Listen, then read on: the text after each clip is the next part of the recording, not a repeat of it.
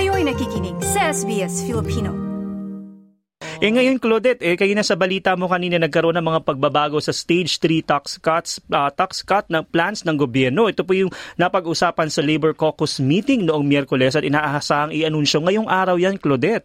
Yes, that's right. Sinabi nga ni punong ministro Anthony Albanese na ang bagong plano ay layong makapagbigay ng suporta sa mga middle income earners sa gitna ng cost of living pressure. Uh, babawasan ng gobyerno ang tax cuts sa mga mam- mamamayan na kumikita ng $200,000 pataas o mas higit ng halos kalahati para makapagbigay ng savings naman sa mga low at middle income earners. Ayan, middle ta- income earners. Taas ng kamay ng mga middle income earners. Tayo yata Tayo yan. Pati si Nikki Gregorio na Oo. kasamahan natin dito, di ba? Sandali Nikki, baka 200, ikaw yung may 200,000 pataas ha? Eh, Baka... ikaw ba, ano bang ginawa mo nung first mo natanggapin yung tax Nako, return? eh, yun din, excited din ako. Ako naman Oo. nag-expect ng malaking malaki yung pala. Hindi naman pala ganun kalaki yun yung natanggap ko. Ah. Hindi ko naman tandaan kung bakit, pero yun din. Pa, hindi ko naman tandaan kung cellphone din ata ang binili ko Oo.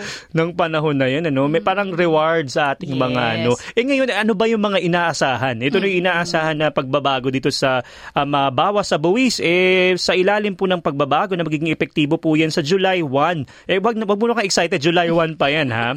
ang mga individual po na kumikita ng $50,000, taas po ng mga kamay dyan, ayan ha. Ang tax cut po ninyo ay na- $929 kada taon. Wow! Ang mga individual naman na kumikita ng $73,000 ay may tax cut ng mahigit $1,500 kada taon. Ayan, madam, mukhang naman. madamid ba yung 50 to 73, ano na mukhang marami-raming nasa bracket na yan, ano? Ang mga individual naman po na kumikita ng $100,000, sana all. Ikaw ba Ay, yun? Pa, sana all lang tayo, no?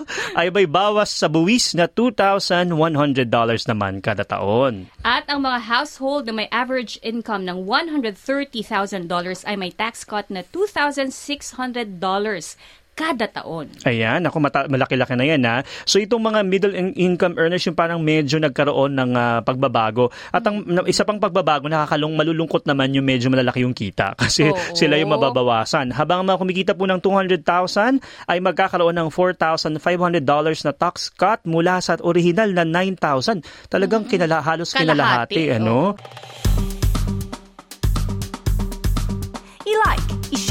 mag-comment, sundan ang SBS Filipino sa Facebook.